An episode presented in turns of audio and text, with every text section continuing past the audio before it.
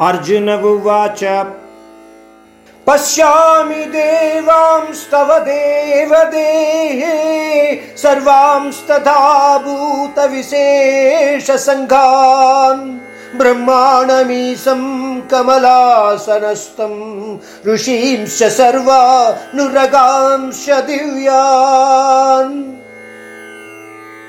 अनेकबाहूदरवक्त्रनेत्रम् పశ్యామి త్వాం సర్వతో అనంత రూపం నాంతం న మధ్యం న పునస్తవాదిం పశ్యామి విశ్వేశ్వర విశ్వరూపా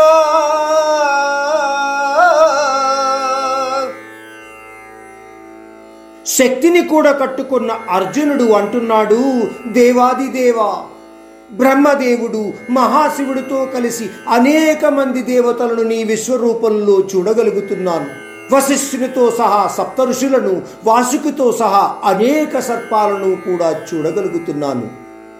ఇంతకు ముందు అధ్యాయంలో ముఖ్య విభూతి తత్వాల గురించి మనము విన్నాము. అర్థం చేసుకోవలసింది ఏమిటంటే అనేక బ్రహ్మాండ లోకాలలో భూలోకంతో కలిపి ఉన్న విభూతి తత్వ రూపాలను అర్జునుడు విశ్వరూపంలో చూడగలుగుతున్నాడు.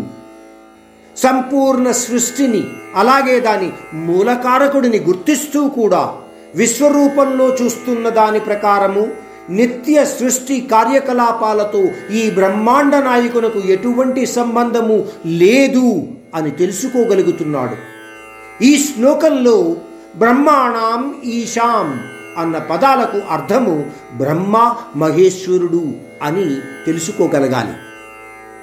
పరమాత్ముడు ప్రసాదించిన దివ్య దృష్టి ద్వారా విశ్వరూపంలో తాను చూసే విషయాల గురించి చెబుతున్నాడు అర్జునుడు.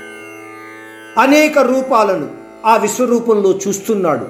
కానీ ఏ రూపము సంపూర్ణంగా కనబడటం లేదు. దివ్య దృష్టి పొందినా సరే మనస్సు ఇంకా మానవ మాయాభరితంగానే ఉంది. ఆనందోపేతమైన సందేహభరితమైన భావనలతో అర్జునుడు అంటున్నాడు. దేవాది దేవా అనేక చేతులతో ఉదరాలతో కళ్ళతో నోళ్ళతో అన్ని పక్కల నుంచి కనపడుతూ ఒక మొదలు కానీ మధ్యము కానీ అంతము కానీ కనబడటము లేదు. అంటే ఇంకా అర్జునుడు హద్దులు లేని విశ్వరూపము యొక్క సరిహద్దులు చూడడానికి ప్రయత్నిస్తున్నాడు.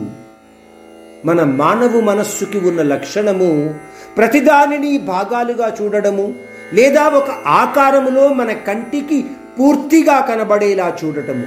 కానీ పరమాత్మావతారము ఆయనలోనే మొదలయ్యి ఆయనలోనే లీనమవుతుంది కాబట్టి ఆయనను ఒక సంపూర్ణ శరీరము లేదా హద్దుల రూపంలో చూడటము సాధ్యము కాదు.